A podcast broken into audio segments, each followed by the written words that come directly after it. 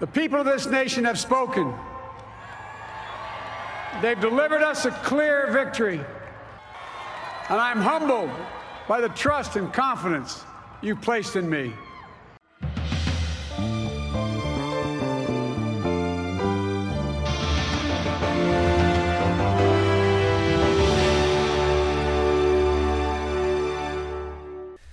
Hello, and welcome to the latest edition of Opposition Cast. I'm Nigel Fletcher. And once again, we're looking at the US presidential elections this week. In the previous episode, recorded before polling day, the outcome of the election seemed open to question. And indeed, on election night itself, it appeared in doubt whether Joe Biden had won or whether Donald Trump would be re elected for a second term. Trump won Florida, and as the results began to be counted, he seemed to be doing better than some had predicted. But it soon became clear that those early results were giving a misleading impression of the outcome of the election. As votes continued to be counted, particularly the postal votes, the so called mail in ballots, it was increasingly apparent that Joe Biden enjoyed a substantial advantage amongst voters who had cast their votes in that way. Unsurprisingly, given that Donald Trump had encouraged his supporters not to use postal ballots. In many of the swing states, including Pennsylvania, those votes were not able to be counted before election day, and so there was a delay in ensuring that they could be added to the totals. This meant that the early results from those people who had voted during the day had given the impression that Donald Trump was ahead. Only when those other votes started to be counted was the true picture becoming clear. And so, political nerds, myself included, became addicted to watching CNN's live coverage with their magic wall of data showing the votes for Biden gradually, painstakingly ticking up in those swing states. And in some states, for example, in Arizona, where Joe Biden had enjoyed a substantial advantage over Donald Trump, watching as Donald Trump's votes gradually ticks up and close the gap with Biden. Finally, on Saturday afternoon, CNN was ready to make a crucial projection. CNN projects Joseph R. Biden Jr. is elected the 46th president of the United States, winning the White House and denying President Trump a second term. We're able to make this projection because CNN projects Biden wins Pennsylvania. The former vice president, in his third run for the highest office, pulling off a rare defeat of a sitting commander in chief. With this victory, Kamala Harris is set to become the first woman and the first person of color to be the vice president. Again, CNN projects Joe Biden will become the 46th president of the United States. The announcement was greeted, as you would imagine, by celebrations by Biden supporters, and indeed by Kamala Harris, the now Vice President elect of the United States, who was caught on camera phoning her running mate to congratulate him. We did it. We did it, Joe. You're going to be the next president of the United States. so that was it. The election had been called. This was the point at which, in a normal election, we would expect the losing candidate to telephone the winner, congratulate them, and concede the election. We would then have a winner's acceptance speech and a concession statement from the loser. But this was not a normal election, and Donald Trump is not a normal president. We already knew that there would be no concession forthcoming from him.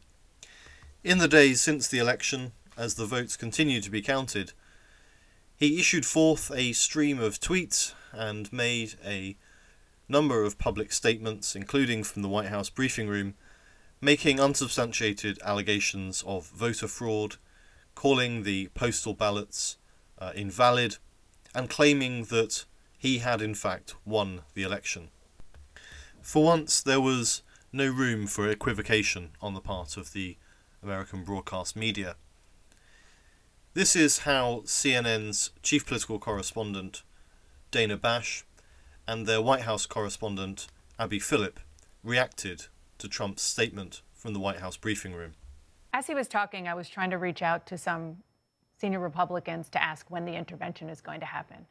Because this isn't just partisan, this isn't just dangerous, it's nonsensical, it's illogical. And uh, there's so many things to say. One of the, the things that I was thinking about listening to him now is how much we listened to him for the past, you know, four, five months, telling his voters, do not vote early. It's fraudulent. And now we sort of suspected it then. Now we know the reason for that, so that he could have this moment in the White House briefing room. So he could say that the votes that are coming in by mail are fraudulent. And the reason is because he knew that Democrats, because we are in a pandemic, were more apt to vote early by mail and to not want to risk their, their health and sometimes their lives by going to vote uh, in person. He set, it's a setup. He set the country up, he set his supporters up for a moment that like this, which is completely false and you said sad. It, it, it is sad. I mean, I, I'm not an emotional person, and I'm having trouble kind of keeping it together after listening to the yeah. president of the United States saying what he just said. He, the, this president clearly knows that this is not going to end well for him, or he believes that, and he's trying to take the rest of the country down with him. Yeah. He's trying to take yep. the voting system down with him, the democratic process down with him. And beyond being completely selfish, it also is just wrong. And as you said, where's the intervention? I don't know where it is. And it probably should have happened months ago mm-hmm. because, as you said, Dana, he already told us he was going to do this. He's already said months ago the only way I could lose this election is if there were widespread, massive fraud, which we knew was not going to happen. CNN's Abby Phillip there. And indeed, the signs had been there for a very long time. Not just months in advance, but years in advance. Last week, I played a clip of Hillary Clinton from one of the presidential debates between her and Donald Trump in 2016, in which she warned about his unsuitability for office. But she also warned about something else as well, and that was his attitude to losing. This was the warning she gave in that debate in 2016? You know, every time Donald thinks things are not going in his direction, he claims whatever it is is rigged against him. He lost the Iowa caucus, he lost the Wisconsin primary. He said the Republican primary was rigged against him. Then Trump University gets sued for fraud and racketeering. He claims the court system and the federal judge is rigged against him. Uh, there was even a time when he didn't get an Emmy for his TV program three years in a row, and he started tweeting that the Emmys were rigged against Should have gotten it. This, this is a mindset. This is, this is how Donald thinks. And it's funny, but it's also really troubling. Hillary Clinton there, predicting with surprising accuracy four years ago how Donald Trump was likely to react to losing an election. And now, as we're seeing that play out, and he is indeed questioning the veracity of it, we're in a rather peculiar situation where Joe Biden has, by common consent, won the election. He's installed as president elect and is starting to make appointments to his administration and his transition team. He's receiving calls from world leaders congratulating him and discussing policy. And yet, Donald Trump remains in the White House, in office, until Inauguration Day on the 20th of January, and still refusing to concede that he's lost the election. He still has all the powers of the presidency and the ability to issue executive orders. With a president who has shown no sign of conforming to constitutional norms and arguably now has nothing at all to lose, that's potentially quite a problem. This was one of the issues that I discussed with my guest this week, Dr. Richard Johnson is lecturer in US politics and policy at Queen Mary University of London. And I began by asking him about this issue of the long transition between the election at the beginning of November and the presidential inauguration on January the 20th. It's something that is often referred to as a lame duck period of time for a defeated president. And Richard has written about how it is a major flaw in the US system to allow this lame duck period in office. As I suggested to him, the current situation would rather seem to prove that point. I think it does. I mean, I've written about lame ducks both at the state and and the federal level, and we've seen some recent examples at state level elections where um, there's been a, a, new governor, say a Democratic governor has been elected uh, over a Republican governor, and the state legislature has taken upon itself to basically change the, the, the state constitution to limit the ability of the governor to govern uh, effectively. Um, so in the states, this can actually be a very radical period of structural change um, in the way that the state is governed. At the federal level, it's harder to, to change the overriding uh, structures that might limit a president. Um, otherwise, I think we'd see, uh, say, uh, this current administration try and change the constitution just to make it harder for Biden to govern at all. They can't do that, but it's a period often of, of intense activity. So we often think of lame ducks as periods when, you know, basically someone with no power staggers on for a couple of months. But in fact, uh, in, in 2010, when the Democrats lost control of Congress, they passed over 100 new laws in the lame duck period. In uh, 2006, when uh, uh, the Republicans lost control of Congress, they passed um, uh, over 100 laws as well. Um, Trump doesn't have the House this time, so he can't push forward major legislation, but what he can push forward are confirmations.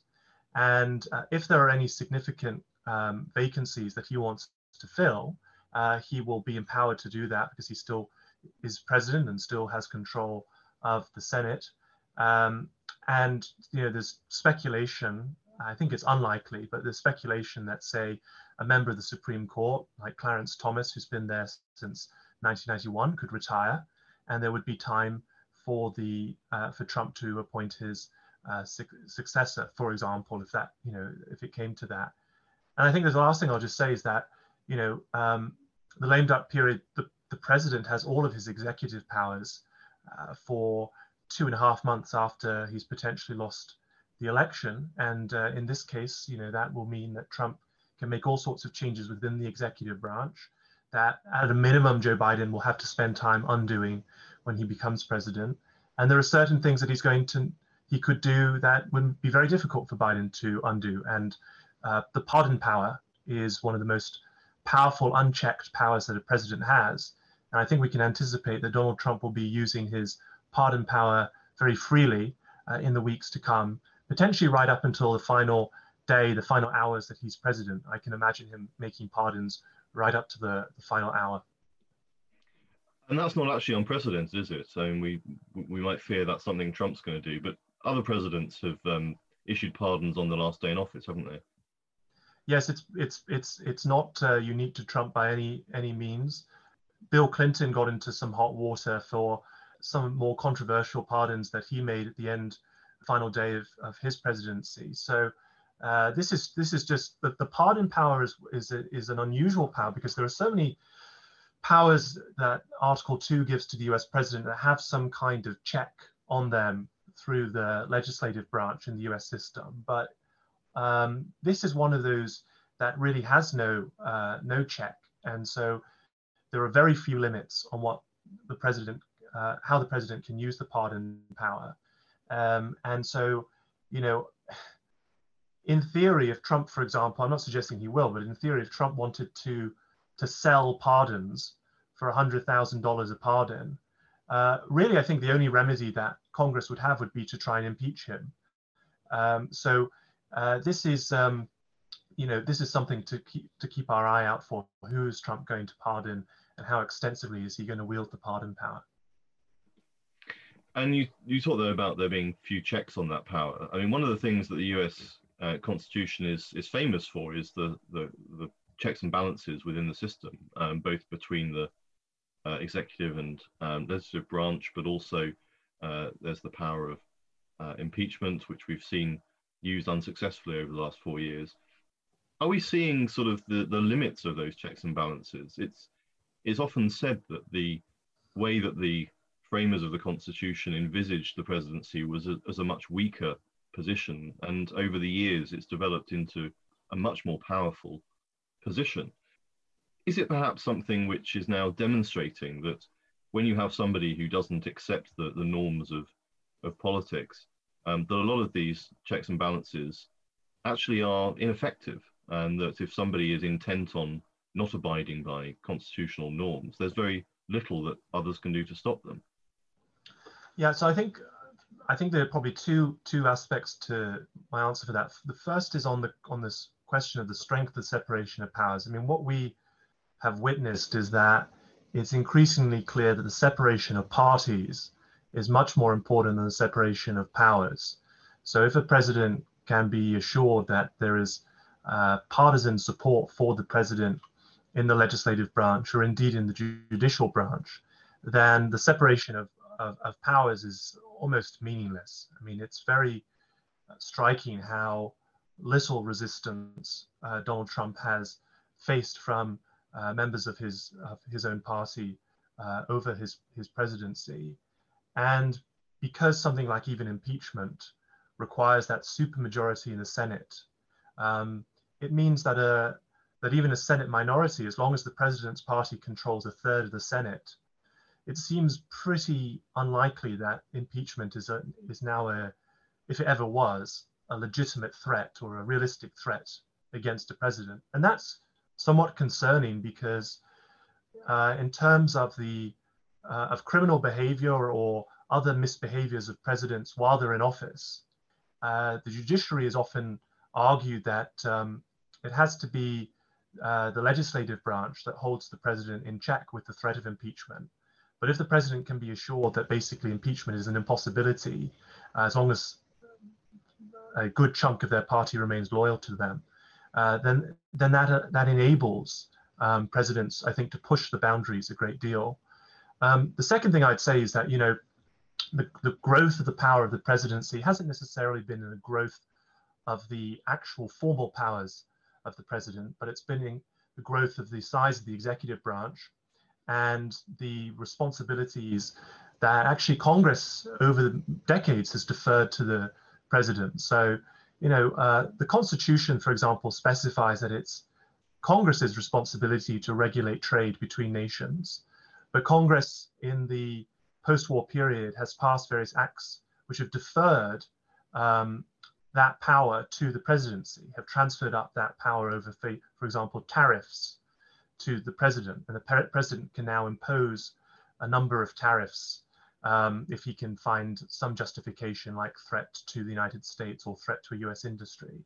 So actually, Congress has been complicit um, in, in transferring over powers to the presidency uh, long before Trump. A lot of this happened um, in the Johnson era and under Carter, for example, but Trump has made good use of them uh, as, as president. Um, and in many ways, I think, with the exception of COVID, uh, he's been, and, and I think the Black Lives Matter protests, I think Trump has been exceptionally skilled politically at using the administrative powers of the presidency uh, to appeal to his core constituencies. And you talked then about the separation of parties being more important than the separation of powers, which I think is a, is a really good way of putting it. And we've, we've certainly seen that with, with Trump, that where we might have expected the constitutional oversight mechanisms to, to kick in, they've been completely thwarted by the sort of the sheer partisan nature of the, the system at the moment. And in previous previous years and previous presidencies, um, we haven't seen that. The only reason that Richard Nixon was eventually persuaded to resign was because he was going to be impeached, and that required the fact that, that members of his own party would have voted to to impeach and to remove him from office. Why do you think that's broken down? There, there will always be a you know a number of people who will remain utterly loyal. But you would expect there to be, when there are impeachment proceedings, some people who would uh, who would break ranks. And we only saw one. We saw Mitt Romney this time. Um, why is that? Why is that extreme partisanship reared its head now in, in the current situation?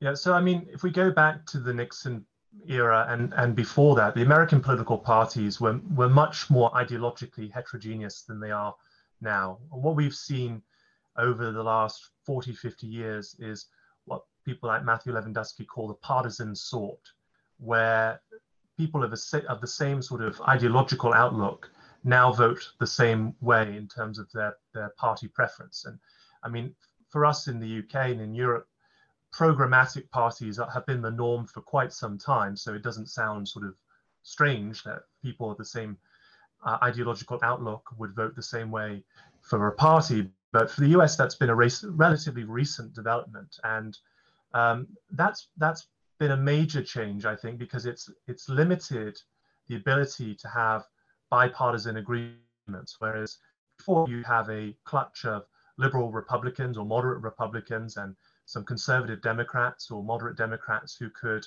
um, forge deals across party lines, that there's just lot, a lot less agreement now um, among members of the different parties to, to, to form those uh, bipartisan agreements.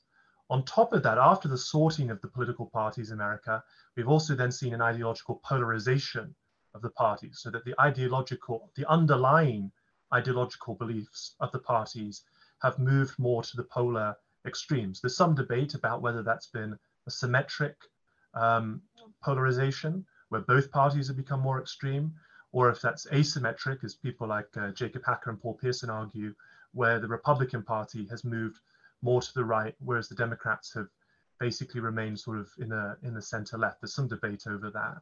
Um, but what I think helps to explain what we've seen in the Trump era is that elected Republicans um, fell in line with Trump because they knew that Trump uh, had uh, overwhelming support of the Republican grassroots.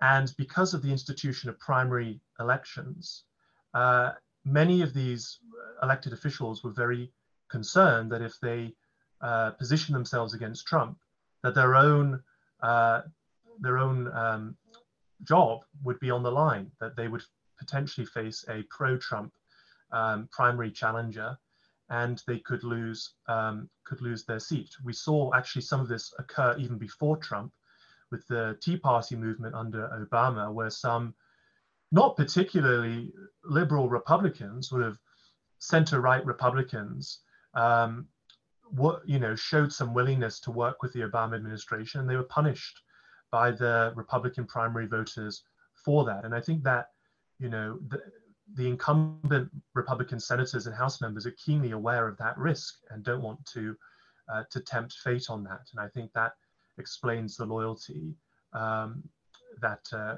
that we saw uh, under under Trump with the Republican members of Congress. And that explains perhaps why um, they're behaving as they are now in in sort of not congratulating Biden and not acknowledging the, the of the, the election um, also explains uh, the result of the, the impeachment attempt. But how do we get into that position in the first place? How has it been that, that this outsider, somebody who was was not a, a Republican um, figure, I, I, think he, he donated to um, the Democrats in the past, somebody with no grounding in the Republican Party, came from, from nowhere and dominated the primary uh, contest in, in 2015, 2016 you have the entire Republican Party establishment arranged against him, and and he defeated all of them. So you know the the first failure of opposition, as I, I, I spoke about in the podcast last last week, there were various points at which um, opposition failed to stop him. The first of those was the Republican Party. How was he able to to, to come in and defeat all of the the might of the Republican Party in the first place? It's a great question. So the the, both the Republicans and Democrats from the 1970s uh, started to roll out presidential primaries uh, on a on a national scale, whereas previously only a handful of states had had primary elections. And the political scientist Nelson Polsby uh, in 1982-83 wrote a book called The Consequences of Party Reform, where he warned that by introducing uh, primary elections, this would empower the fringe extremes of the grassroots to have an outsized say on the candidates that would get selected for president. And um, what seemed to happen was that Polsby got it wrong, that for the next two or three decades, the candidates who tended to be the favorite of the party sort of establishment uh, were also the candidates that the party, party grassroots voted for in the primary elections. And this was an observation made by some students of Polsby in a book in 2008 called The Party Decides, The Party Establishment Decides Effectively. Trump obviously defied that um, expectation. And one of the authors of the Party Decides book, Hans Noel, wrote an article after Trump's nomination called The Activist Decides.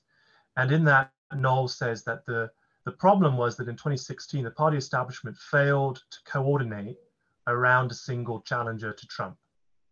So normally the way that the party decides is the party establishment decides on, during the so-called invisible primary period to support a particular candidate. Endorsements go to that candidate, money goes to that candidate, and it's very clearly signaled to the grassroots voters who uh, is sort of the favored candidate. In 2016, there were sharp divisions between supporters of Jeb Bush, supporters of Marco Rubio, supporters of John Kasich. You had Ted Cruz, who refused to get out of the race. And so, because of the electoral system that was being used for the primaries, where many states had a winner take all electoral system, Trump could win a majority of delegates without securing, um, at least in the early stages, before everyone basically gave up, a majority of the um, of the primary votes. So Trump was winning these states, but only sometimes with only a third of the vote. Um, so it was a failure of co coordination among the Republican elites. But it wasn't just that. The other important uh, point to observe is that Trump reflected the policy preferences of the Republican grassroots much more closely than many of the other candidates running for president in 2016. That if you look at survey evidence about Republican voters' attitudes on trade and immigration, they had already shifted in the Trump direction before Trump became candidate. Um, and so he was sort of hunting where the ducks were, um, which is another article about this. Uh, it's the title of the, another article about this. Um, so it was he was pushing on an open door. He probably could have been stopped if the establishment had coordinated better against him, but their failure to do that plus that he represented where the voters were, made it made it possible for him to win the nomination in 2016. So it's really a um, a failure of opposition by the opposition being divided um, effectively, and and then once he becomes the the nominee, uh, you know, head, head into the general election, the next opportunity for him to be stopped is is by the voters themselves, and of course he wasn't, and uh, all the polls expecting Hillary Clinton to be successful proved to be wrong, and, and he, he pulled off this astonishing victory. How do we explain that? I mean, there have been literally books written about about that.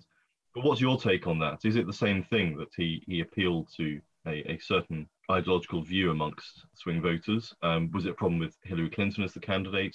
Combination of both things. What's what's your take on uh, on that old question?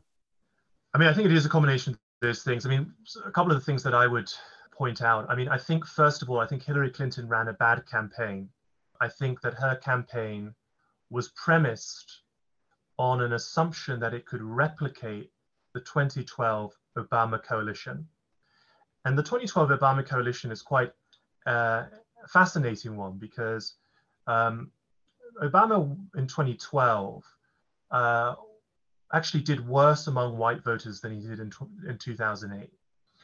Um, in fact, Obama was elected in 2012 with the lowest share of the two party support among whites um, uh, ever in, in American history. And so his election in 2012 was creditable to an exceptionally high support uh, that he received from voters of color, particularly African Americans, not only in terms of high levels of support, but also high turnout.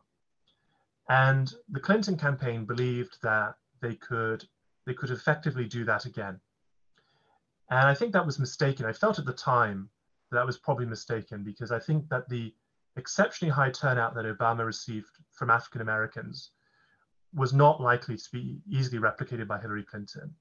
In 2012, black turnout was higher than white turnout for the first time since the post Civil War era.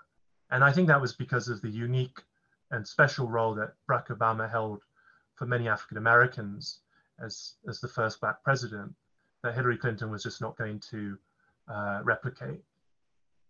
Um, on top of that, Hillary Clinton did even worse among white voters than uh, Barack Obama did.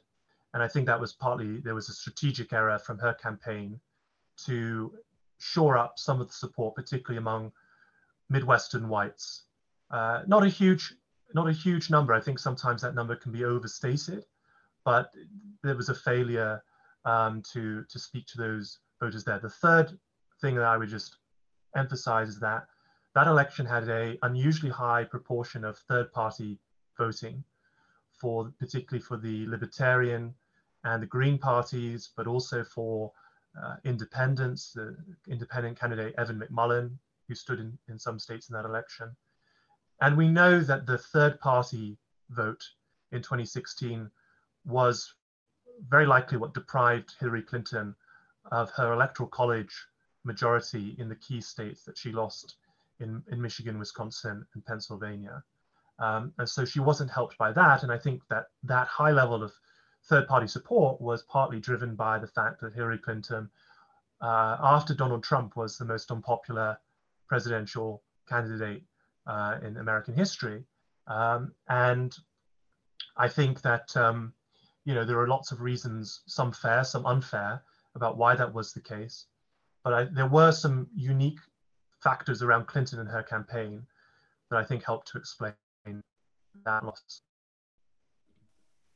So again, part of it appears to have been division of opposition. That um, the third party vote, as you say, in those key states um, was enough to deprive her of, of those electoral votes.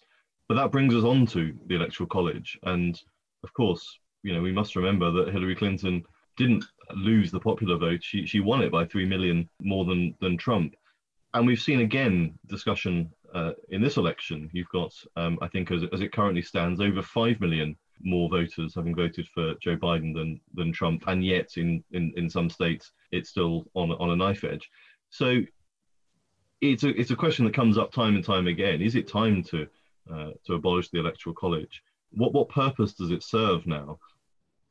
Yeah, I mean the electoral college was you know designed before an era of mass democracy, and so the you know there are lots of different reasons why the electoral college was brought about, but one of them was, you know, a view that, uh, and that's actually an assumption that more often than not, the President of the United States would be selected by the House of Representatives, much closer to a parliamentary uh, system. And indeed, that is still a possibility where if a candidate fails to secure an absolute majority of electoral college votes, then the House of Representatives does decide the president. And at the time when the Electoral College was brought about, it was uh, designed in the 1780s, uh, given a slight update in the early 19th century, and basically kept the same since. Uh, it was viewed that it was very unlikely that you'd have many elections where a candidate would secure an absolute majority of electoral college votes, not least because of the challenges of communication, but also an assumption that politics would be structured around regional um, ties rather than sort of these national party coalitions that ended up um, emerging. So the, uh, the, the electoral college was, you know, designed in an era of politics which is extraordinarily unfamiliar to us today. I think that there is very little justification on um, sort of basic small d democratic grounds for preserving it uh, today.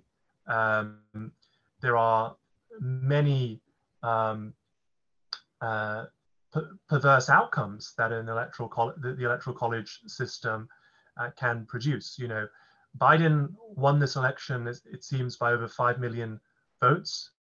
But if 60,000 votes in a few key states had gone differently, Donald Trump would have won the presidency. Uh, this is something that I warned about before the election, that actually because of the way that the electoral college plays out at the moment, certain states uh, like California are exceptionally underrepresented by the Electoral College. And this happens to be a state that the Democrats are doing very well in.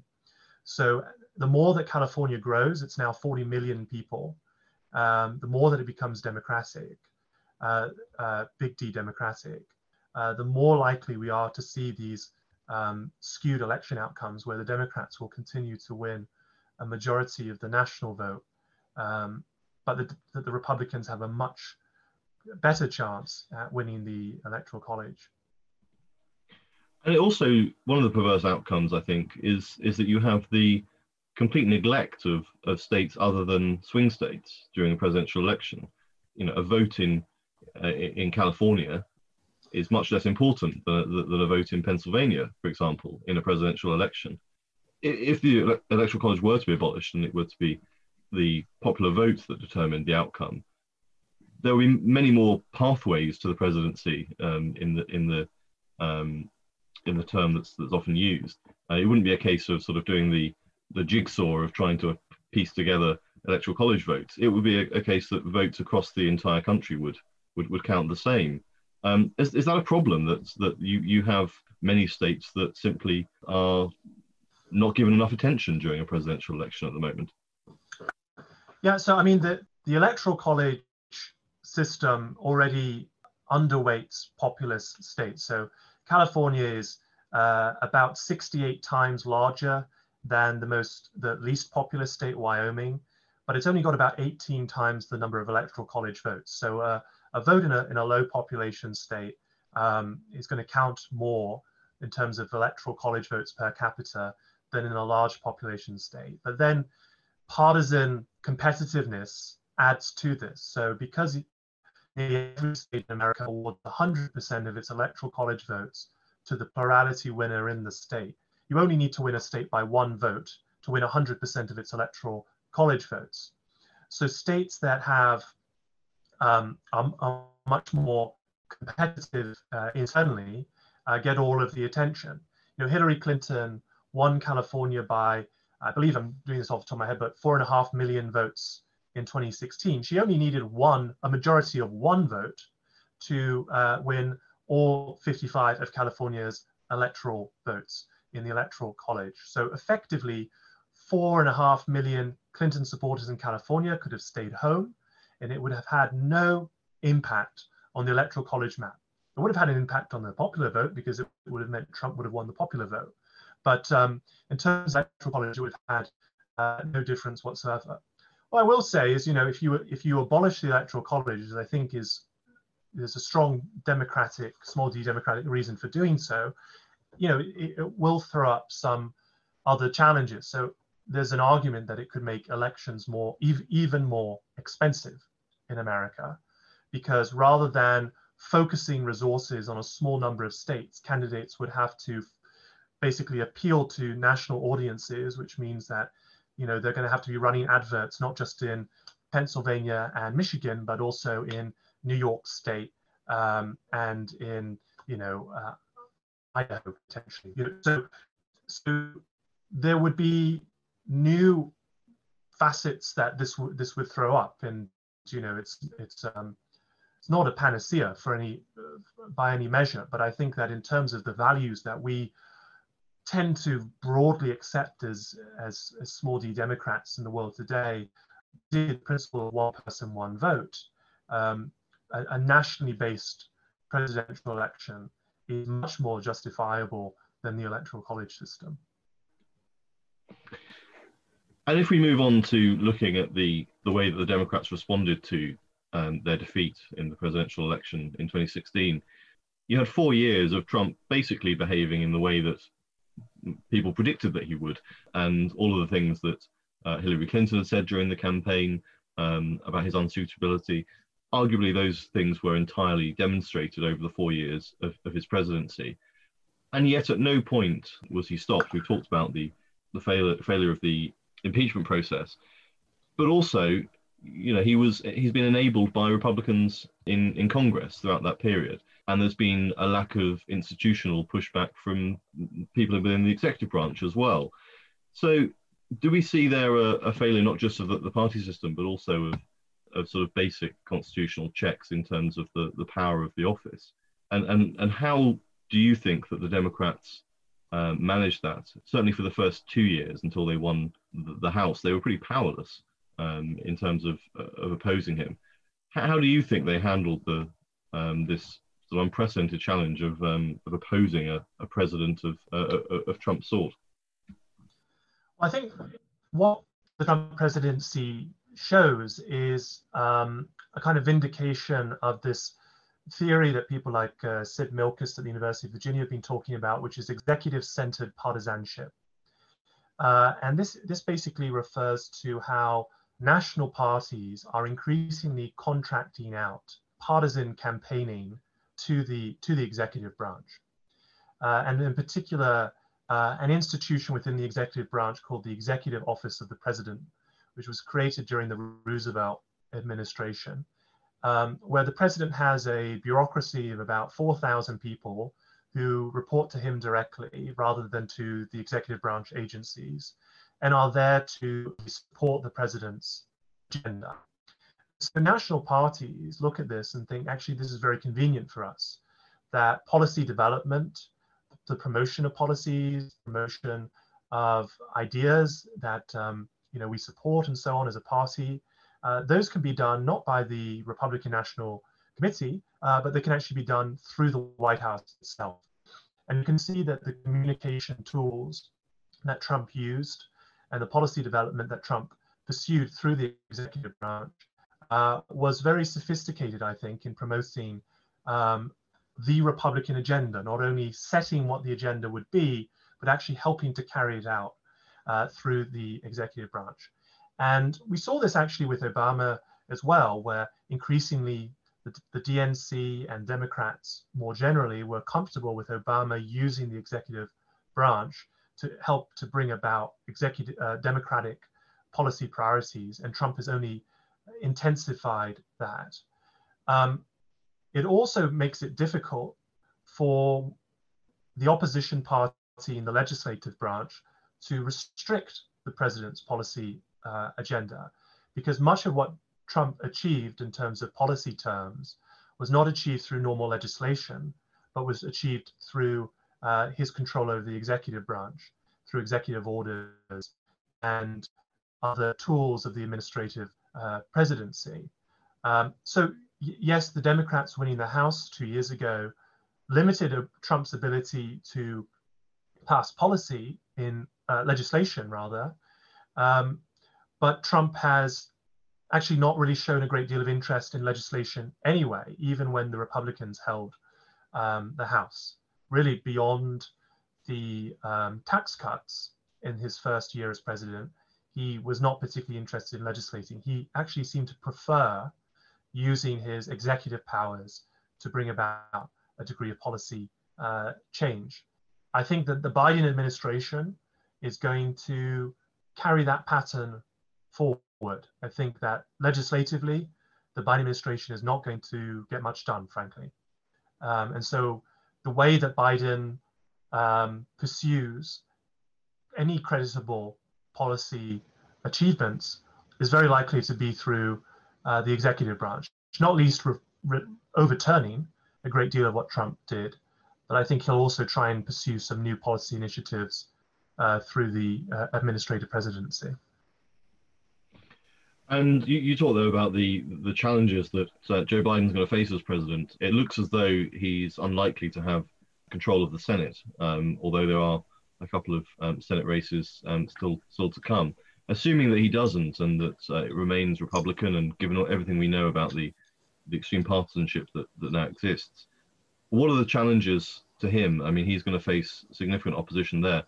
He's also potentially going to be facing opposition from the the former president who hopes to return to office. There's there's talk of Trump seeking to stand again in the next election. What's your view of the the likely challenges facing Biden in terms of the, the opposition, both from within the Congress and also potentially outside it? I think the failure to, to for the Democrats to capture the Senate is is is really significant um, because you know, the, one of the first things that a president has to do is to appoint members of the executive branch, not least their cabinet, when they when they get uh, into office. And the Constitution requires that executive branch appointments have to get Senate confirmation. They have to be signed off by the Senate. And we haven't seen uh, an example of a newly elected president uh, entering office without a Senate majority in his first 100 days since George H.W. Bush in 1989. And that was, as I alluded to earlier, a period of a higher degree of bipartisanship because of the lack of ideological coherence, although it was sharpening up by that point uh, in, in the two parties. So we've not actually seen really an example of a newly elected president with highly sorted and polarized parties where the president lacks control of the Senate. This means that if the Republicans in the Senate, if they indeed hold the Senate with the two Georgia uh, Senate races, could potentially make it extraordinarily difficult for Biden to govern even through the executive branch, not least because they could block him from putting anyone in his cabinet. Um, you know, I mean, if they really wanted to push it, they could force Biden to basically ask Trump's previous appointees to stay in office because he wouldn't be able to get in any of his own. Um, now, I think that's unlikely because I think there are uh, a, a, couple, really two or three, Republican senators who wouldn't wish to countenance doing that. Uh, but it means that Republican senators, those moderate Republican senators, Mitt Romney, Lisa Murkowski, Susan Collins, are the gatekeepers of Biden's administration. And really, anyone that Joe Biden wants to appoint to the executive branch or indeed the judiciary will need to get their sign off. And so it limits the type of people that Joe Biden can put in his cabinet. Now, that may, might suit Joe Biden, who's a more moderate figure, and uh, it gives him an excuse, uh, you know, a, a legitimate or an actual excuse for not putting left wing people like Elizabeth Warren uh, and Bernie Sanders into his administration. But that could also cause problems for him because the, the House Democratic majority looks like it's going to be shrunk from two years ago. And that means that the very left wing elements of the House Democratic caucus are going to be gatekeepers of their own in terms of what can get through the House. Uh, so he's in a situation where he needs to appeal to moderate Republicans in the Senate, and he also needs to keep sweet the left of Democrats in the House if he wants to get really anything through in a bipartisan way, uh, through the, I'm sorry, in, in a bicameral way through both houses legislatively. What are the lessons that we've learned from the sort of the, the Trump experience in terms of, of checks and balances in, in the US Constitution? We've, we've talked about the Electoral College, talked about in, in, impeachment. What do you think needs to be done to, to sort of learn from some of the um, issues that we faced over the last four, five years uh, in terms of, of, of, the American Constitution? Is there anything that, that, that you think needs to be looked at urgently? Well, I mean, there are all sorts of structural reforms where if I could wave my magic wand, uh, I, mean, I, I, personally think that the that the Senate is a is a is a pernicious institution. Uh, you know, if I had my way, I would probably abolish the Senate or at least pass some kind of constitutional amendment that um, weakened its powers. So, for example, transferring the confirmation powers from the Senate to the House. The Senate is uh, very unusual, so uh, it's even worse than the Electoral College in that uh, voters of California are even uh, more disadvantaged in the in, in the Senate. There are some territorial legislatures around the world that are quite disproportionate in reflection of um, population differences. None none as much as the Senate, but those territorial legislatures, like in Germany or Australia, uh, tend to be weaker than the lower chamber. Whereas in the US, it's the Senate is the stronger chamber. You know, if there was to be a constitutional amendment, at the very least, would be to weaken the power of the Senate. I think the other thing that we have not talked about, but is going to be a very significant source of opposition for a Biden presidency, um, is is the courts. And I think that um, Donald Trump has been extraordinarily effective in filling federal courts with uh, nominees who are who are exceptionally conservative uh, compared to even nominees that were put forward by previous Republicans. In the final two years of Barack Obama's presidency, he only managed to get 20 judges. Mitch McConnell, the Senate leader, basically blocked him from doing that. And the most famous example is he couldn't get someone on the Supreme Court, but there were many federal lower courts that he couldn't fill either. Trump has filled over 225, I think last time I checked, of those vacancies. And that will be Trump's most enduring legacy. Uh, these judges will sit on the court for 20, 30, uh, even longer years. And um, they, because of judicial supremacy in the United States, they will have the power to strike down legislation that uh, otherwise command, potentially could command uh, wide majority support in the country. And if I had a, an institutional reform that I could make in the American system, uh, it would be to weaken the power of the courts. It doesn't look like that's uh, that's on the cards, but I think that the Biden administration could soon find itself facing not only challenges of getting legislation through Congress, but also actions that Biden then pursues as president being hampered by uh, by the Supreme Court intervention. So I think my expectation is that the Biden presidency is likely to be a very weakened presidency uh, because of those two institutional uh, constraints. So again, it goes down to the separation of parties, not powers. Great. Well, thanks very much, Richard, for joining us, and we'll see what happens over um, the next few months, whether we have a, a smooth and peaceful transition or probably not. But thanks very much for joining us. Thanks very much for having me. My thanks again to Richard Johnson for joining me on the podcast to talk about the fallout from the US elections and the events of the last four years. And it's interesting to move on at the end of our discussion to looking ahead to the potential problems and issues that Joe Biden is going to face when he assumes the presidency. And I'm sure that's an issue that we'll be returning to in future. And who knows, by then Donald Trump may even have finally conceded defeat.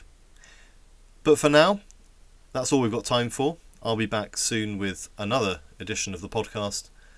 But for now, for me, thanks for joining me. Look after yourselves, and I'll see you soon.